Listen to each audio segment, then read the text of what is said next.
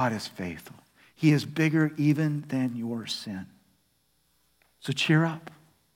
There is hope. And this time of Lent is a time where we look deeply at our sin. We don't shy away from it.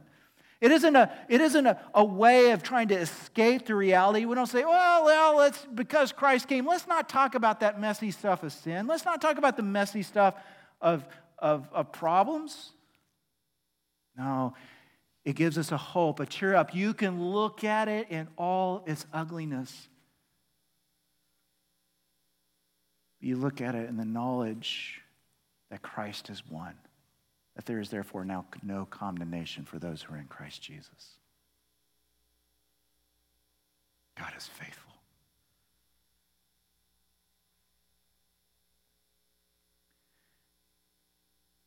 We're not like the Stoics. We're not just simply trying to grin and bear it. We know that there is death, yes, but death does not have the final word. Resurrection does because of the, of the hope that is in Christ. But as a reminder as well, we need to be reminded of God's faithfulness.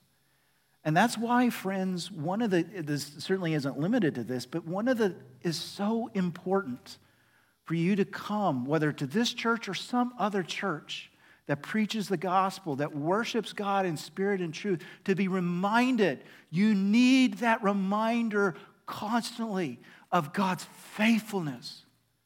To sing out, to celebrate it, to say, God has won, to say, I can say it is well with my soul, to say, all creatures of our God and King rejoice, to say there is one gospel.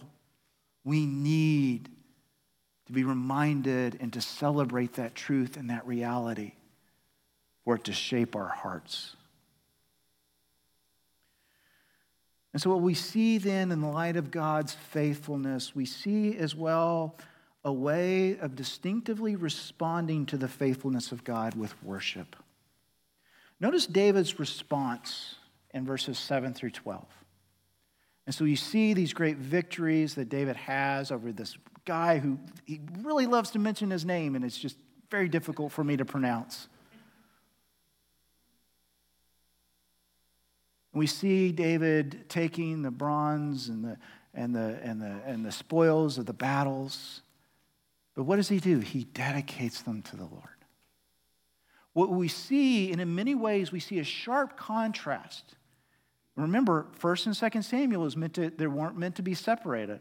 We see a strong contrast between the way David dealt with victory and the way Saul dealt with victory. Because if we remember, we go back David was deeply insecure, or excuse me, Saul was deeply insecure as a king. He did not have the ability to trust in the faithfulness of God.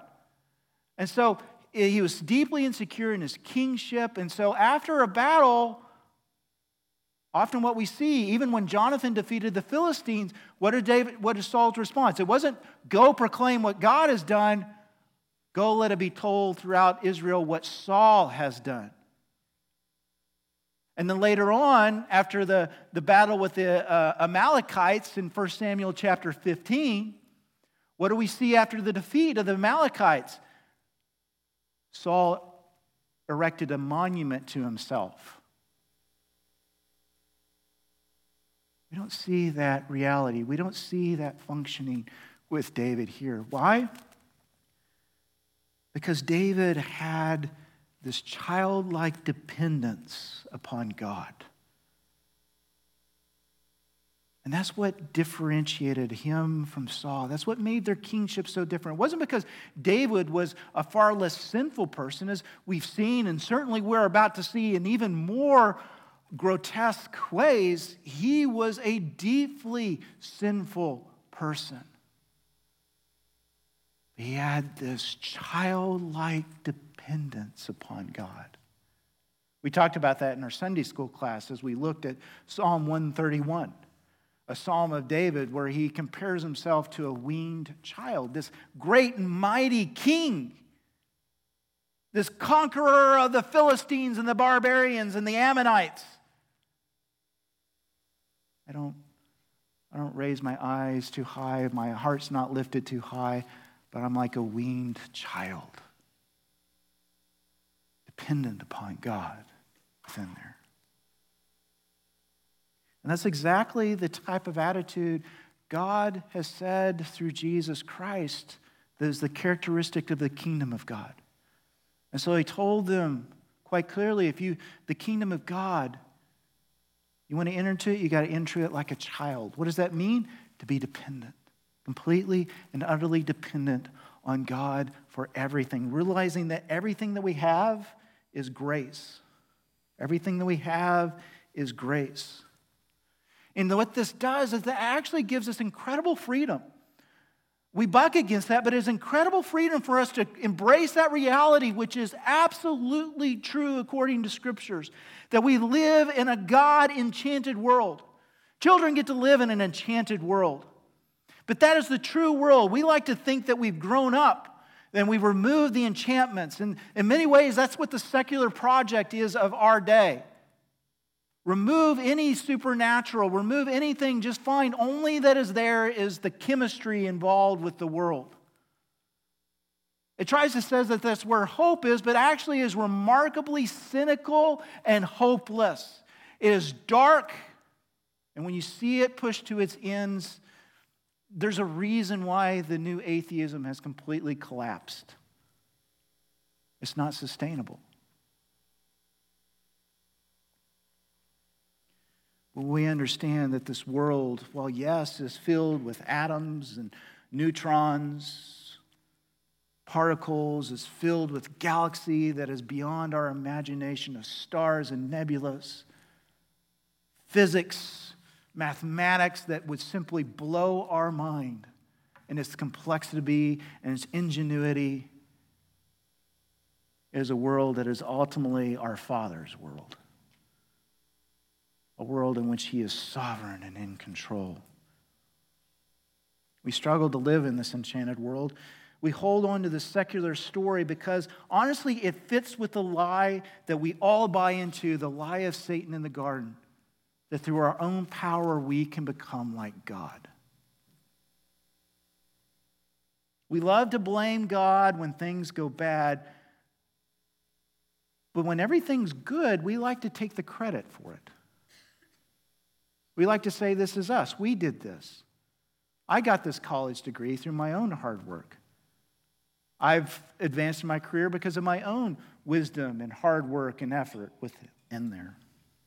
But in fact, the reality, and this confronts us and this really challenges us, is that it's grace all the way down. That what we have, whether it's our job, whether it's our savings account, regardless of how many pennies you pinched, for 40 years, if you have anything in savings, it's because of the grace of the Lord Jesus Christ. That, that makes us want to brush, you know, move back a little bit. But that's the testimony and the reality of scriptures to understand that all that we have is grace. But we're so, one of the reasons we also rebel against that is because we're so desperate for love, we're afraid that if we surrender anything good about us, who would love us? Who would receive us? Who would be affectionate towards us? But that's one of the most beautiful and glorious things about marriage, the most intimate form of love we have. Because in marriage, it points us to the gospel because it points us to the reality that we can be loved that we can take off all of our clothes and be naked and vulnerable for the person and all that we are, a person that, quite frankly, we ourselves struggle to love, but yet to believe that we can be loved with all of our warts, with all of our frailties, with all of our brokenness. That's why marriage is a picture that points us to Christ. Because we don't do that perfectly. But our hunger for it points us to a hunger for an even deeper love, a love of grace and mercy that is ours in Jesus Christ.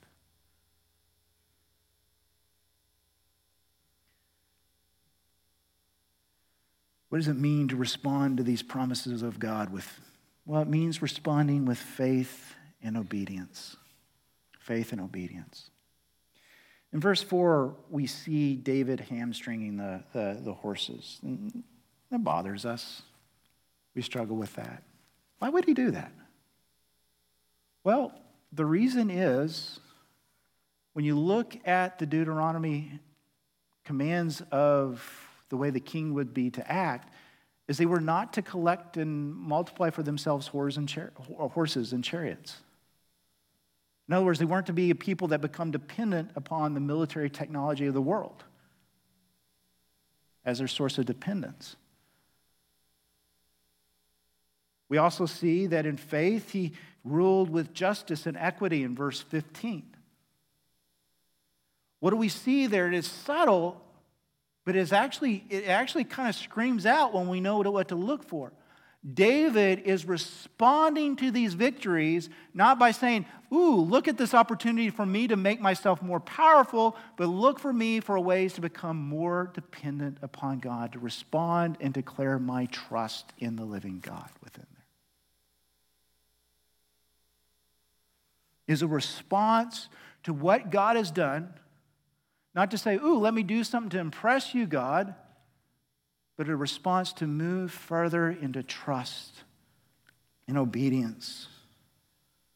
Now, as I said earlier, most of us, I hope, aren't going to be called to go fight wars. You may not have an opportunity to collect chariots and horses.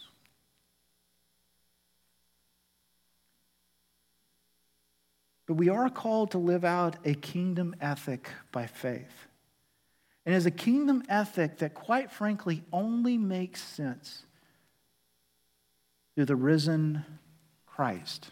What is that kingdom ethic? We often think of a kingdom ethic in sense of don't do this, don't do that. But a kingdom ethic is, and certainly there's things that we're supposed to avoid, desires we're supposed to, to, to surrender to the Lord Jesus Christ. But ultimately, it goes behind a life of holiness that is called to love. To do something crazy, forgive. To love those who have cursed you.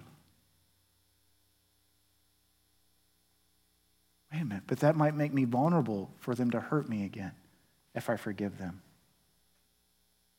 That's why it's a response of faith and trust in the living God. That's why it's a, faith, a response of faith that my identity is secure in who God is and his love for me. But if I, if I, if I turn the other cheek, if I love my enemy, that might give him power over me. That's why it's a result of faith, of acknowledging that Christ resurrected, all authority and power has been given unto him.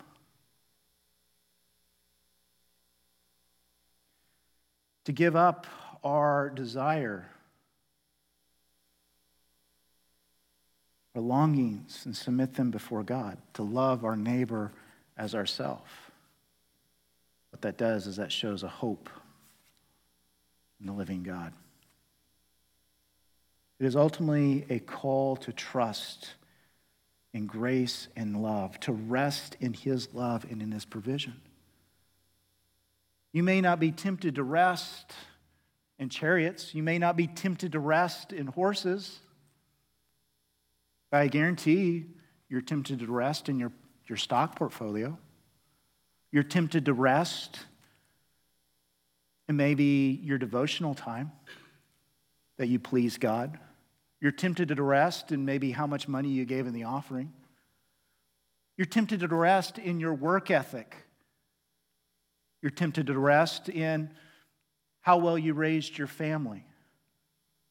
You're tempted to rest in the strength of your marriage. You're tempted to rest in how well in you've, you've shunned cookies and eaten broccoli. I do not share that rest.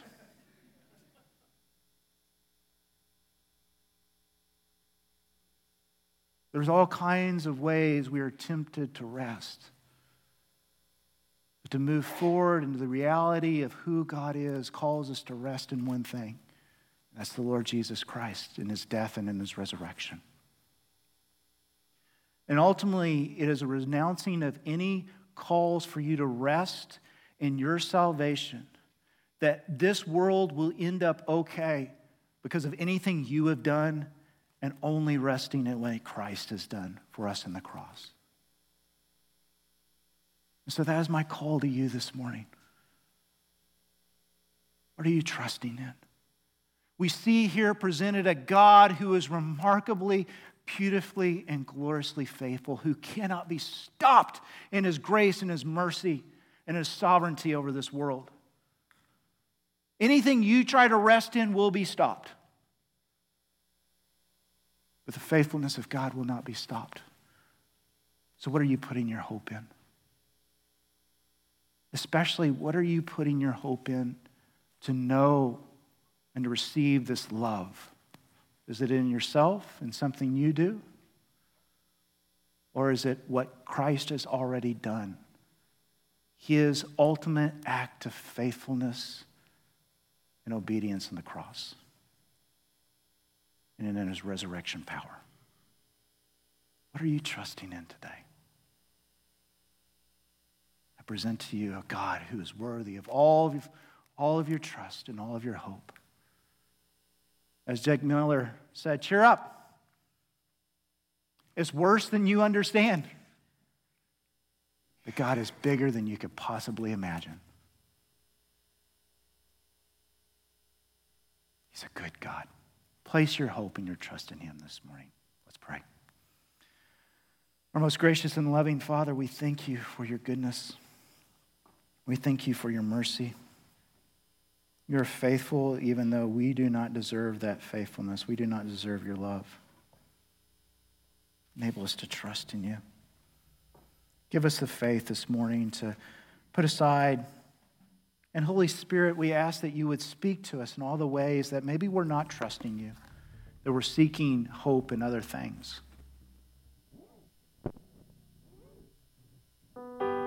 Enable us to put our trust completely in you. And we pray this in Jesus' mighty name.